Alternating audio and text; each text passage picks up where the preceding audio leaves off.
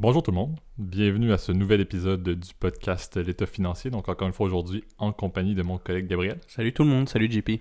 Et pour ce nouvel épisode, là, on, vous fait, euh, on vous fait un mix là, de, de, de, de, segments, le segment classique, là, un, un, de ceux qu'on apprécie bien, un petit au son de la cloche. Eh oui. Euh, mais on vous fait également, plutôt que de faire un dans vos poches, on vous fait un l'instant économie. Euh, qui va être un petit peu euh, différent de d'habitude également quand on va parler du sujet. Vous allez voir, on a une thématique quand même assez, euh, assez globale qui, en, qui, qui, couvre l'épisode d'aujourd'hui. Ouais, les deux problématiques, en fait les deux, pas problématiques, mais plutôt les deux sujets sont quand même assez complémentaires, vont même se faire suite, je pense. Absolument. Euh, mais euh, donc aujourd'hui, on va vous parler, euh, comment dire, bah, c'est là justement le. On, le, on, on le fera sous peu, mais si tu veux, commence par le, par le oui, disclaimer oui. également pour, pour, entamer, puis on vous fera un petit peu une introduction avant de lancer le premier segment. Pour le coup, c'est vrai que c'est un peu peut-être un peu moins pertinent sur cet épisode-là. Là, Effectivement, sûr. mais ça, ça, implique quand même des potentielles mais, compagnies listées. Exactement, autres. exactement. Mais n'oubliez pas évidemment tout ce qu'on parle, comme toujours dans le podcast, s'agit de notre opinion personnelle. Les propos qui sont tenus n'engagent que nous.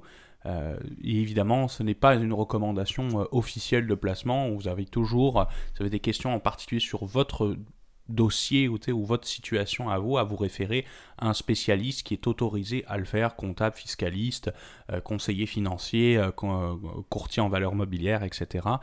quiconque, en gros, est autorisé aussi pour pouvoir vous émettre dans votre, évidemment, dans votre juridiction, les recommandations qui sont adaptées à votre portfolio. Voilà. Exactement. Donc, effectivement, là, avant de lancer le premier segment, comme on vous a dit, là, vous allez voir, la thématique est assez claire. On va parler un petit peu du domaine de l'aérospatiale et de l'astronomie plus largement, mais au, en, en, aux fins commerciales d'une certaine manière.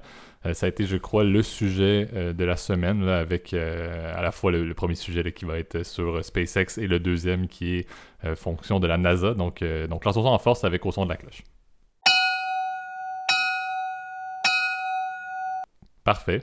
Donc, effectivement, comme je viens de, l'introduire, on veut commencer à parler un, peu de SpaceX. Je l'ai souvent mentionné, je suis un, un fan serait un, terme un peu compliqué parce que bon Elon Musk on le dit toujours il est très polarisant mais j'apprécie ce qu'il fait je l'ai toujours dit euh, et on avait toujours gardé un peu en mortaise le fait de parler euh, de SpaceX étant donné que cette compagnie là euh, fait beaucoup de choses, mais c'est une compagnie qui n'est pas encore euh, listée. Donc, il n'y a pas eu de IPO officiellement, de premier appel public à l'épargne euh, pour cette compagnie-là, ce qui fait en sorte que tout ce qui se passe, c'est intéressant à suivre, mais ça ne permet pas vraiment d'être suivi dans les marchés. Pas, puis on n'a pas toutes les informations aussi en, en, en tant qu'investisseur. Exactement. Il y a beaucoup de secrets également au niveau des technologies qu'elles utilisent, avec raison, dans le, le genre de domaine qu'ils font. Il y a tellement de potentiel dans cette industrie-là que c'est normal qu'il n'y ait pas beaucoup d'informations qui est transmise. Par contre, euh, le but, en fait, et ce qui nous a amené à vouloir parler de, SpaceX aujourd'hui, c'est simple, c'est qu'il y a eu, euh, dans la dernière semaine, en fait, euh, un, nouvel appel de, de, la compagnie d'Elon Musk, de, SpaceX, pour obtenir du funding, pour obtenir du financement. Donc, il y a eu, encore une fois,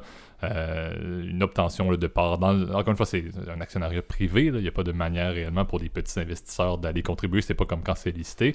Mais il y a eu une émission euh, de capital d'une certaine manière au niveau du privé euh, qui a été fait, qui a rapporté quand même beaucoup. Là. Je sais pas si Gab, tu veux nous parler un petit peu plus là, des, des, chiffres, mais il y a eu quand même un montant quand même assez considérable et qui a eu aussi un impact assez notoire sur la valorisation privée. Encore une fois, important de le noter, mais la oui. capitalisation privée de SpaceX. Mais ce qui a été levé en fait par par l'émission de nouvelles actions, euh, comment dire, la semaine dernière, euh, c'était 850 millions de dollars. Donc ça, ça veut dire en gros avec la dilution, c'est-à-dire tout dépendamment, rapporté évidemment au pourcentage que ont obtenu ces nouvelles parts, ça estime que la valorisation qui a été donnée en fait de SpaceX euh, de 100% des parts, c'est 74 milliards de dollars. Donc évidemment, c'est un chiffre, je veux dire que personne a du mal à s'imaginer. C'est sûr que c'est une compagnie, on va dire, qui est encore, euh, qui est encore en démarrage. Hein, c'est sûr que les, euh, et tu l'as bien mentionné, JP, comme c'est une compagnie qui est privée, on ne peut pas avoir les chiffres, à part les, autorités fiscales, personne n'a accès évidemment aux chiffres exacts de, de SpaceX, donc leurs revenus, leurs dépenses, etc. C'est des compagnies qui ont mis beaucoup sur la recherche et le développement ces dernières années. Je dois t'avouer, c'est sûr que moi, mon, euh, tu le sais, comment dire, je, je suis ça de près, de loin, là, on va dire ça plus de loin en fait, en, en regardant un peu cette industrie-là que je connais mal honnêtement. Euh, mais c'est vrai que c'est un domaine qui est, qui est, passionnant, qui demande beaucoup d'argent, des, des, dépenses Exactement. de capital qu'on appelle du capex en anglais, euh, extrêmement importantes. Je sais par contre que SpaceX a, a, a comment dire, a, a répondu à beaucoup de achievements de, qui, étaient, qui, ont été donnés. Donc, par exemple, le premier lancement vers l'ISS, d'avoir lancé cette fameuse capsule qui va remplacer à terme, et c'est là, je pense, toute l'importance stratégique. Dragon, effectivement. Voilà, ça va remplacer les, euh, surtout les, euh, les, les les Soyuz en fait soviétiques en fait c'est ça le but c'est enfin soviétique Launch America hein, comme tout le monde le dit ramener la capacité des États-Unis à pouvoir lancer des, des, hommes vers la station spatiale internationale et encore une fois, c'est un peu ça qu'on va parler sous peu, mais vers d'autres astres, vers la Lune, vers Mars, etc. Euh, et tu l'as mentionné, l'appel de financement qui a eu lieu, la valorisation, qui est, comme tu l'as dit, de 74 milliards, ça a été en hausse de 60%. Juste la quantité de capital qu'ils viennent de récupérer dans les derniers jours a augmenté de 60% la valorisation privée, encore une fois, est très, c'est important de noter, estimé, parce qu'on le dit, c'est privé, euh, de SpaceX. Et également, un autre point euh, important à noter, je crois qu'il parlait que par action privée, c'est à peu près 419,99 qui était supposé être le, montant qui était ciblé par part qui ont été, euh, qui ont été émises dans, le, dans ce contexte-ci. Donc ça, c'est quand même assez intéressant. Puis tu l'as dit, Gab, l'évolution de SpaceX est intéressante parce que c'est une compagnie qui a euh, grandi à, vitesse grand V. Parce que, encore une fois, c'est dur d'avoir des comparables dans ce genre. Tout, tout ce qu'ils font est un peu une nouveauté. Donc, c'est dur de comparer le cycle de vie de cette compagnie-là et de voir justement tout ce qu'ils ont réussi à faire. C'est une structure qui est assez pertinente dans le sens où ils obtiennent du financement, oui, mais ils sont également en, mesure d'obtenir ce que on appelle un peu mais des, des, des, opérations un peu vache à lait. Ils ont leur fameux Falcon 9, le, fameux, euh, ou Falcon Heavy, les deux espèces de, roquettes typiques qui peuvent envoyer des, bons vieux payloads, mais des, satellites, etc., dans l'espace, ou bien, comme tu l'as dit, des capsules pour des, missions euh, de la NASA. Donc, ils obtiennent beaucoup de, de cash, beaucoup d'argent par l'entremise euh, des opérations qu'ils ont fondées initialement, de tout l'investissement qu'ils ont mis sur les Falcon 9. C'était pas nécessairement pour aller euh, découvrir des nouvelles planètes ou aller euh, faire des, recherches sur une nouvelle planète. C'était pour faire un, bassin de liquidité qui allait pouvoir continuer à se développer. Donc, ils font, là, et ça, vous pourriez regarder sur, je crois que sur YouTube, ils, font une vidéo pour chacun des lancements. Oui, S'ils en font pas un par semaine, c'est à peu près ça. Aux deux semaines, avec le fait que les Falcon 9 sont réutilisables, vu qu'ils sont capables de faire atterrir, ce qui est absolument. Allez voir les vidéos, moi, ça me passionne, mais ils sont capables de faire atterrir le premier stage du rocket, de, la fusée, sur des barges euh, qui sont comme remote, qui sont comme automatiques pour aller localiser dans l'océan.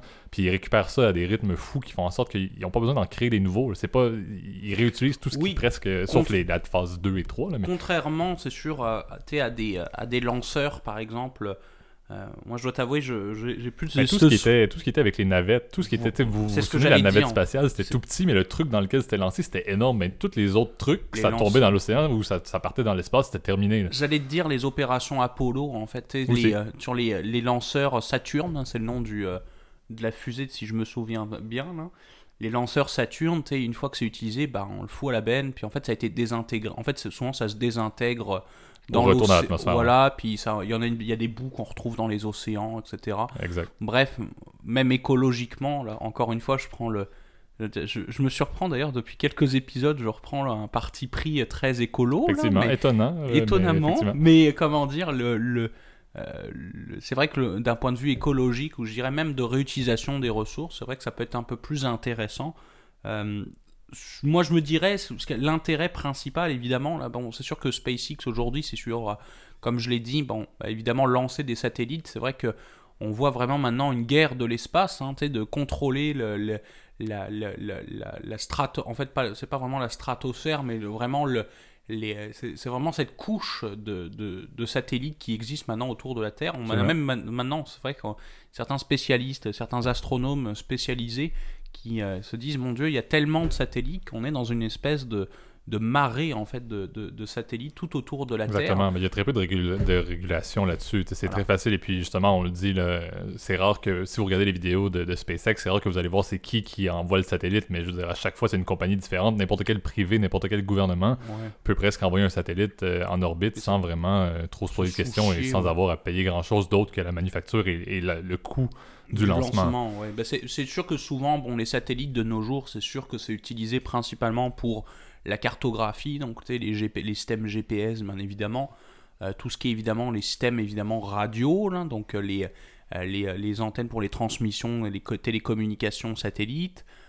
évidemment la télévision, évidemment. Effectivement, puis tu me passes un peu la, balle au rebond, ce qui est bien, mais ça, ça, amène vraiment vers un des sujets que je voulais qu'on parle aujourd'hui, qui était Starlink. En fait, le but de, de notre sujet, de dire il y a eu une grosse euh, démarche de, de, funding de la part de, de, SpaceX dans les derniers jours. C'était pour deux projets majeurs. Starlink, qu'on va parler à l'instant, et aussi euh, Starship, qui est un tout autre besoin. Là. Mais Starlink, c'est exactement un des, un des éléments que tu parles les satellites de Starlink qui sont dans le but d'offrir un, Internet, entre guillemets, haute vitesse bah, partout à travers le monde, non pas en fonction de tours sur le sol, mais en fonction d'un réseau, une constellation qu'ils vont appeler aérien dans l'espace de satellites. Et ils en envoient par des dizaines et des centaines dans l'espace depuis bien des, euh, bien des lancements. Et c'est justement quelque chose qui est en train d'être, euh, un, autorisé. Je crois que c'est d'ailleurs en France, je ne me trompe pas, cette semaine, si j'ai bien lu, qu'il y a une autorisation dans le but de, que Space, euh, SpaceX, par l'entremise en fait de, Starlink, euh, de pouvoir obtenir, offrir du réseau officiellement par, par les satellites qui sont déjà dans l'espace. Mais cette constellation-là est supposée pouvoir permettre à n'importe qui, n'importe où dans le monde, surtout dans les zones pas densément peuplées. Et ça, je l'ai vu par le fameux podcast de Joe Rogan, où euh, Elon Musk est invité il y a ah de cela quelques jours. Mais Elon Musk expliquait que euh, Starlink va être une, entité qui va être sortie de SpaceX, qui va être rendue en IPO bientôt lorsque ça va être vraiment plus opérationnel, mais qui va permettre d'aller euh, offrir une connectivité dans les zones moins densément peuplées. Dans les zones densément peuplées, les bonnes vieilles tours, ça fonctionne mieux, mais de pouvoir dire n'importe qui à travers le monde qui est dans une zone qui n'a pas accès à du bon réseau va pouvoir, par l'entremise de Starlink, avec des coûts. Effectivement, on, on va s'entendre, Starlink va révolutionner le, monde du, du, Wi-Fi, le monde des télécommunications. Euh, et C'est peut-être pas du Wi-Fi, mais ça doit être probablement des technologies 5G. Justement, ça fait du lien avec pas mal cette guerre qu'on a pas, pas, mal parlé, là, surtout sur l'épisode sur les BATX, là, mais cette fameuse guerre de la 5G entre bon, les géants chinois, les géants américains, etc. Est-ce que ça, justement, ça aura toute sa pertinence? Je pense que c'est vrai, tu l'as bien mentionné, JP, euh, c'est ça, dans des, euh, vraiment dans des zones un peu plus reculées. Je sais que c'était il y a quelques années, Facebook, ils avaient lancé des espèces de ballons, si tu te souviens, des espèces de montgolfières. Bon, ça a un peu foiré là finalement, mais des espèces de montgolfières pour connecter le monde par Internet.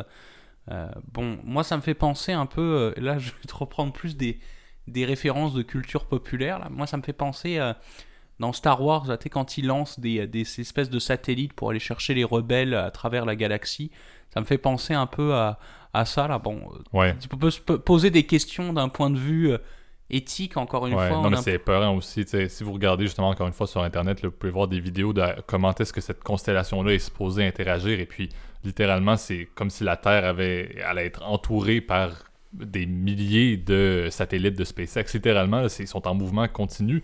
Et de l'œil nu pour des, astronomes amateurs qui veulent regarder les constellations, vous allez voir passer les satellites parfois euh, de SpaceX si la, relation avec le Soleil se fait bien. Donc vous allez voir presque des étoiles filantes, mais c'est une, ligne de 1000 euh, satellites de SpaceX qui passent. Euh, c'est quand même assez impressionnant. Mais Starlink, de l'espace hein, finalement. Hein. Ben, d'une certaine manière, puis c'est ça qui est intéressant. Si on en parlait, SpaceX a été fondé avec le but de d'aller permettre la colonisation de Mars, qui va être un sujet qui, spoiler, vous allez en entendre parler sous peu encore plus. Euh, mais SpaceX, comme on l'a dit, ont développé leur, euh, ce qu'ils vont dire la, rocket business, la capacité avec les Falcon 9 d'obtenir de, l'argent, de la liquidité avec euh, du privé et avec la NASA, des, lancements.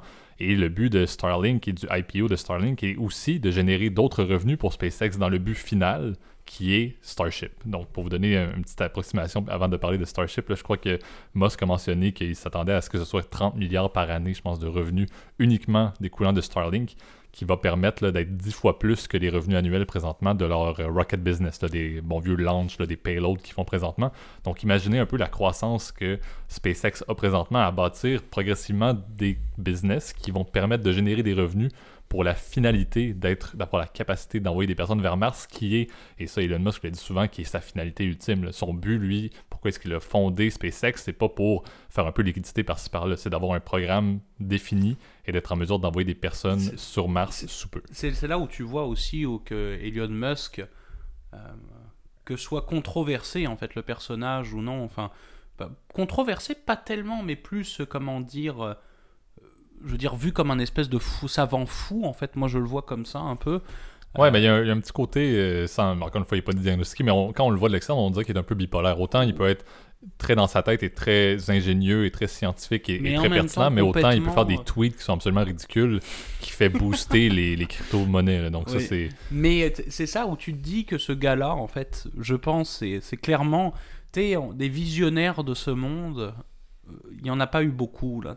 moi, je le vois, je le mettrais au même rang qu'un Steve Jobs, en fait. Complètement. Euh, avec des, des, projets farfelus en fait. Effectivement, mais... un Steve Jobs qui a quand même des projets qui sont supposés quand même bénéficier de l'humanité. D'une certaine manière, ce qu'il a fait avec, on l'avait mentionné dans un autre épisode, mais ce qu'il a fait avec Tesla, c'est ça a révolutionné la capacité maintenant des pays à mettre fin potentiellement aux véhicules euh, à essence, c'est pas tout de suite. Il y a un lobby aussi qui vient avec ça, mais ça a quand même amené à un autre niveau les voitures électriques. C'était pas du tout ça avant je Tesla. Suis d'accord, je suis d'accord. Puis c'est vrai que les quoi qu'ils disent, il a fermé beaucoup de clapets, hein, de exact. dire... A Solar City aussi qu'il faut pas oublier, les fameux panneaux solaires, la Boring Company qui permet d'avoir des, euh, des, systèmes de transport qui ne sont pas uniquement fondés sur des infrastructures au-dessus du sol.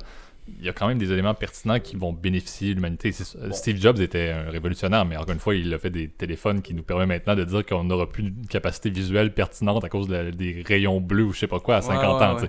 Mais je me, je me dis, comment dire, que quand même ce gars-là il est sur une autre planète en fait, réellement. Et là, je pense que la blague a d'autant plus de, de, pertinence, etc. Il est sur un, un autre univers à, à concevoir. Euh, c'est un peu, tu sais, quand on, on, parle souvent du transhumanisme, en fait, fondamentalement, je trouve que Elon Musk se retrouve pas mal là-dedans. C'est des questions éthiques qui vont euh, très très loin. Là. Évidemment, le, évidemment, tous ces projets viennent pas sans contrainte. Je, je pense que encore une fois, écologiquement, lancer des, des, des, euh, évidemment là, des, euh, des fusées, là, je veux dire en orbite, ça pas, tu mets pas de l'électricité là-dedans, évidemment, là, c'est du. Non, c'est pas super, de voir, si vous voyez la traînée de, de, de de flammes et de gaz. Euh, c'est du kérosène, ben, non? Je sais pas ce qu'on met en dedans. Termes, en termes de pollution, ça consomme quand même beaucoup là, pour envoyer. Mais, euh, mais je veux dire, évidemment, je pense que son objectif à terme, évidemment, c'est de faire c'est ça, un réseau. je pense que c'est quelqu'un qui design en gros le, le, monde comme un monde en fait multi, multiplanétaire, puis comme un monde connecté avec des transports électriques en fait. Donc on est des, un, en fait un, monde neutre en carbone. Alors ah, évidemment tout ça c'est très c'est très futuriste évidemment. Moi je le souhaite. Puis, effectivement il y a un côté commercial derrière ça quand même. Elon Musk ne va pas faire ça pour être un, organisme sans but lucratif. Ça c'est le, ben, côté un peu. Euh, quand même je me dis il a quand même relancé Tesla. Euh, non, non, ça, il contrairement, absolument. contrairement à ce que beaucoup de gens pensent, Elon Musk n'est pas l'inventeur de Tesla. C'est le propriétaire, l'actionnaire majoritaire, le président de Tesla. Euh, mais c'est pas le fondateur. Il a repris cette boîte-là quand ça valait rien, en fait. Personne n'y croyait, etc. Euh, c'est vrai que les, les, les fondateurs, et puis même la voiture électrique, effectivement, les voitures les véhicules électriques aussi, était, on pensait que ça allait être les grands euh, fabricants, hein, les Renault, euh, je sais qu'il y avait beaucoup, Carlo, notre feu Carlos Ghosn, national, qui avait mis beaucoup de, de comment dire, d'amour et d'énergie dans le véhicule électrique, mais il n'a il pas fait un dixième ce qu'a fait euh, notre ami Elon Musk. Là. Exact. Puis pour revenir un peu, justement, comme on mentionnait, le deuxième élément qu'on voulait parler, c'était justement la logique de Starship. Ça va nous amener vers le deuxième sujet de la journée. Euh, le, but du funding de cette semaine, Starship, on l'a dit, et ça vous avez peut-être entendu, ça, on en parle beaucoup depuis le début de l'année 2021, parce qu'il y a eu deux tests de lancement, que les deux fusées euh, Starship, qui sont des espèces de gros trucs métalliques énormes, euh, les deux ont explosé là, à Boca Chica, je crois, au, Texas. Mais les deux tests ont, absolument. Bon, ça, la, finalité n'était pas bonne, mais bon, les, recherches doivent être pertinentes, mais ça reste que c'est également un projet et c'est un petit peu le véhicule euh, interplanétaire que euh, SpaceX veut développer. Et c'est justement ça qu'on dit. C'est ce programme-là, au final, pour lequel euh, l'ensemble des autres programmes, le Starlink, les programmes que Falcon 9 sont là à développer, la finalité, c'est d'avoir un programme Starship qui permet de transporter une centaine de personnes à la fois ou bien du cargo directement vers Mars pour pouvoir justement développer une civilisation sur Mars, de développer une économie sur Mars. Spoiler, et, va ressembler à un sujet qu'on va parler Voilà, et puis, puis je dirais, tu aussi exploiter les ressources de Mars. Hein.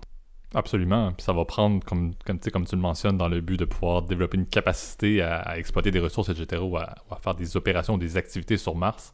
Ça va prendre plusieurs voyages et c'est là que Starship prend toute sa pertinence. Ça prend la même genre d'efficacité, la même genre de capacité de faire des, des lancements successifs et rapides euh, comme c'est le cas pour Falcon 9, dans le but de permettre justement de dire ben, le fameux voyage vers Mars, ça, ça prend pas deux jours, donc il faut qu'il y en ait des Starships qui soient développés, il faut que ce soit efficace de se rendre vers Mars au final, sans quoi il n'y aurait aucunement la capacité de pouvoir euh, opérer et, espérer, si on peut dire, développer une civilisation sur Mars. Donc, euh, effectivement, euh, sujet très intéressant. Ça, faisait quelques temps que je voulais parler de SpaceX. C'est comme une compagnie que je suis beaucoup, juste par le fait que plusieurs personnes vont attendre le IPO pour voir justement qu'est-ce que ça va être cette entrée publique-là, parce que c'est présentement une des plus grandes, peut-être, compagnies en devenir. Donc, lisez là-dessus, regardez bien qu'est-ce qui va se passer au niveau des différents segments, s'il fractionne Starlink, s'il fractionne Starship. ça va être intéressant à suivre. Euh, et encore une fois, informez-vous euh, là-dessus, faites vos propres opinions pour la suite. Donc passons maintenant à notre deuxième segment, l'instant économie. Parfait. Donc, effectivement, le, sujet qu'on voulait vous parler pour l'instant économie, c'est une économie un peu euh, at large. On, est très loin de la macro et de la micro présentement parce qu'on sort un peu de la planète Terre. Économie spatiale, finalement. D'une certaine manière, mais on voulait effectivement vous parler avec ce qui est arrivé cette semaine. Vous avez dû le voir. ça a été, je crois, d'ailleurs, un des euh, sujets les plus tweetés de l'histoire, étonnamment, de Twitter. Ça, il y a vraiment eu un engouement énorme pour le fameux Mars Landing de, euh, du rover euh, Perseverance en français, mais Perseverance en anglais, de la NASA. Qui, qui a fait effectivement couler beaucoup d'encre et que tout le monde s'intéressait effectivement à, ce qui s'est passé. C'était le troisième, je crois, de la sorte qui était posé sur Mars et qui, à chaque nouveau cas, permet d'aller un petit peu plus loin dans la recherche. D'ailleurs, juste avant de tomber dans, le topo le plus économique, euh, mais d'ailleurs, je crois que c'est le premier qui permet effectivement d'avoir euh, des, displays caméras plus pertinents et aussi un enregistrement sonore. Euh, de Mars, qui est quand même quelque chose d'assez intéressant. J'ai hâte de voir quel va être le, résultat de ça. Oui, ben c'est vrai que les deux autres robots s'étaient crachés un peu misérablement, là, quand même. Bon, évidemment, c'est toujours. C'est un peu la finalité de tous les, tous les rovers aussi d'aller mourir sur Mars présentement. Il y avait l'autre, je me souviens, il y avait eu Curiosity, à peu près, il y avait eu 10 ans à peu près, c'était il y a 10 ans à peu près. Puis avant, je me souviens plus c'était quoi son nom, enfin bref. Non plus. Mais euh, il s'était craché lamentablement, là. Il était tombé sur le côté, mais bon. Euh, là, pour le moment, évidemment, l'opération est un succès, évidemment. Donc, euh, on n'a pas encore les. Je ne sais pas si on a déjà eu reçu des retours, des retours vidéo. Déjà. Donc, il est, il est opérationnel et il est, il est, en fonction, effectivement. C'est d'ailleurs, et ça, c'est très intéressant, c'est une Canadienne qui était la première à euh, contrôler le robot sur Mars. Donc, c'est des équipes, en fait, très intéressantes. C'est une équipe d'ingénieurs uniques qui sont des années d'avance en train de développer le programme. Donc, elle a travaillé très longtemps sur ce fameux, sur ce fameux rover-là. Euh, mais c'est très intéressant de voir la suite. En fait, le mandat, si je ne me trompe pas, c'est d'aller creuser, entre autres, des, des trous et de faire des petits tas de soil martien pour que le prochain rover qui va arriver dans X nombre d'années aille ramasser ces samples-là. Euh, dans le but de faire des tests. Donc, c'est quand même, tout est comme en progression. La NASA est, encore, encore lui, de l'uranium. C'est assez intéressant, mais, mais d'une certaine manière, c'est ça. Donc, la, réflexion était de dire on, on évolue, on avance à la fois au niveau de la NASA avec la compréhension euh, de Mars et de la vie sur Mars et surtout de la capacité de vivre sur Mars. Et en même temps, on a SpaceX qui euh, développe, on a dit, le, cargo et la capacité d'envoyer des individus sur, euh, sur Mars. donc on voit qu'on peut commencer à réfléchir à, quoi ressemblerait le, début d'une civilisation sur Mars et comment est-ce que serait le, nouveau développement d'une économie sur Mars, effectivement, parce que c'est ce qui est intéressant, c'est que pour la première fois de l'histoire humaine, l'humain tente d'être interplanétaire, de ne pas être seulement sur la Terre. Euh, mais également quel va être le fondement d'une économie qui n'est pas basée, comme ça a été le cas pour nous, sur le fait de devoir progressivement subvenir à nos besoins. L'économie qui a commencé, le, premier fondement économique, c'était simple, c'était le fait d'assurer la survie de l'espèce humaine. Mais là, ça va être quoi sur Mars alors que le, fondement initial est déjà fondé sur des années et des années et des années de fonctionnalité euh, humaine? Quelle va être la centrale euh, économique? Est-ce que ça va être uniquement sur la science? C'est ce qui est intéressant, parce qu'on le rappelle, Mars va être la finalité de tout individu et de tout, euh, cargo qui va s'y rendre aucune manière, si on peut dire présentement, pour des personnes de repartir de Mars pour revenir vers la Terre. Donc tout le monde qui vont y aller vont y aller dans le but de contribuer au développement. mais il y aura. c'est pas moi qui vais signer pour ça, là. Mais c'est ça, ça va être dur de revenir. Puis je veux dire, encore une fois, il n'y a, pas, a pas de finalité d'aller chercher des ressources pour subvenir à au manque de ressources qu'on a sur la Terre parce qu'on peut pas aller commencer à aller creuser Mars puis ramener ça. de voyage pour aller faire creuser des pierres, c'est un, peu, un peu long, mais je me dis, comment dire je, me dis de manière générale aussi que l'exploration martienne, le défi aussi, ça va être de fonder la première colonie, de pouvoir euh, assurer évidemment l'approvisionnement en oxygène, etc. Euh, c'est encore des projets comme qui dirait notre, notre cher président, un pognon qui coûte un, pognon de dingue, c'est sûr. Euh, je me dis aussi, bon, c'est, il faut commencer quelque part, puis l'arrivée, en tout cas l'atterrissage évidemment de, de Persévérance, c'est une bonne nouvelle c'est un défi technologique aussi de se dire euh, que l'homme est capable, bah, que la NASA est capable de, d'aller de l'avant et pouvoir euh, euh, lancer des. c'est fou de se dire que, que tu peux contrôler Ouais. un objet à si longue distance. Un truc, une anecdote qui est assez intéressante, au vu de la vitesse de la lumière, tu sais que ça prend plusieurs dizaines de minutes à ce qu'on ait une, un retour vidéo en fait de la, de la comment dire, euh, évidemment là de, bah, du signal vidéo. Donc ça veut dire que ça se trouve le, le robot est déjà craché et pourtant comment dire, on a, on, il est opérationnel dans nos systèmes. C'est sûr que c'est, ça crée beaucoup de défis, etc. au niveau des communications. Exact. Mais ça montre, puis on n'est pas des, on n'est pas vraiment des, des grands, euh, des grands pros de l'ingénierie, mais de voir la capacité effectivement de dire, ben, assis tranquillement aux États-Unis, ces personnes-là sont capables de faire des trous dans le sol martien sur une autre planète. On dirait que c'est complètement surréel. c'est dur de croire que ça se fait réellement. Et puis, ce qui est intéressant, puis ça, c'est, je crois que c'est quelqu'un qui le mentionnait éga- également à la NASA, mais c'est le fait que par les caractéristiques de Mars, qui encore une fois pour le commun des mortels, on n'en sait pas trop en tant que tel. On sait que ça a l'air d'être une grosse euh, planète pleine de roches euh, et sèche avec une atmosphère qui est complètement différente de la Terre. Mais ce qu'il mentionnait, c'est que un des aspects clés de l'économie ou du futur de Mars, c'est l'aspect gravitationnel qui est quand même beaucoup moindre. Le poids euh, d'un individu, par exemple, sur Mars va être réduit par rapport au poids qu'il a sur la Terre. Et donc, À pas confondre avec la masse, hein, je Absolument. tiens à signaler. Donc le poids, c'est l'attraction, évidemment, euh, l'attraction gravitationnelle qu'a un corps par rapport à un autre. Et ce qu'il parlait, c'est que la capacité à ce moment-là de Mars de devenir un hub pour des développements de télescopes, pour pouvoir aller pousser encore plus des télescopes qui pourraient être deux à trois fois plus gros que ce qu'on a déjà sur la Terre, qui permettrait de pousser encore plus la compréhension de l'univers euh, que l'humain pourrait avoir. C'est ce qui est intéressant. D'une certaine manière, c'est curieux de se dire ça, mais en 2021, on, est un peu témoin, encore une fois, est-ce qu'on le saura dans, notre, notre vie de voir des humains sur Mars? Ça semble être le cas, mais euh, on est encore très loin là, à toute fin pratique. Mais c'est-à-dire, c'est vraiment le début de l'humain qui est une, espèce qui va aller au-delà de la Terre.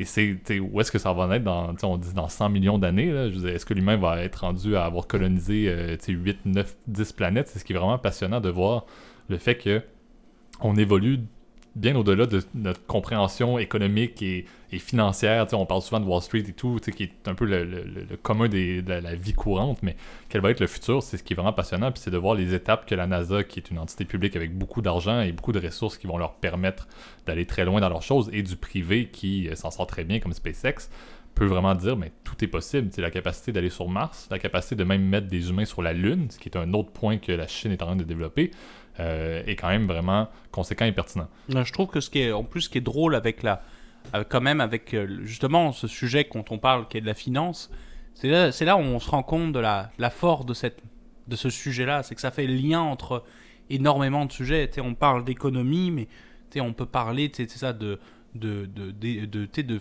d'économie spatiale, etc. Ça fait lien effectivement avec la finance. Et tout ça, on va s'intéresser à, des, sais, à l'avenir, en fait, à l'avenir de l'humanité, à l'avenir de l'économie, de comment les relations économiques entre personnes vont fonctionner. Euh, on- évidemment, on se met dans de perspectives évidemment d'investisseurs, etc. Et je me dis que bon, s'il y a du funding, peut-être pour tous ces, comment dire, s'il y a du financement qui est octroyé ou, de, ou de, du capital risque qui est investi évidemment dans, dans ce genre de, de projet, euh, on a parlé de SpaceX tout à l'heure, mais même du funding gouvernemental, ça veut dire que sur le long terme, il, peut y avoir des retombées pour euh, nous humains. Euh, la question est de savoir, évidemment, c'est dans combien d'années ça va être.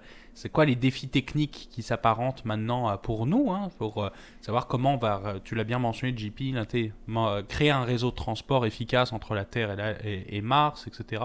Évidemment, ça prendra des dizaines et des centaines d'années. Moi, je pense qu'on est qu'au début, en fait, de la, de la compréhension, évidemment, de, de, de la compréhension même de l'univers qui nous entoure, qui est Exact. une complexité euh, sans nom. Et c'est une complexité euh, qui, est, qui est fascinante, mais en même temps terrifiante aussi. Ouais. Je, je Non, puis il y a un côté aussi qui est quand même curieux, qui va être important d'analyser, c'est le fait de dire, il y a un débat de dire, avec ce que l'humain a réussi à faire avec la Terre présentement, plusieurs personnes vont débattre, est-ce que l'humain a vraiment mérite, si on peut dire, d'aller sur une autre planète, de développer quelque chose sur une autre planète, et, et un peu, encore une Vous fois... avez 4 heures.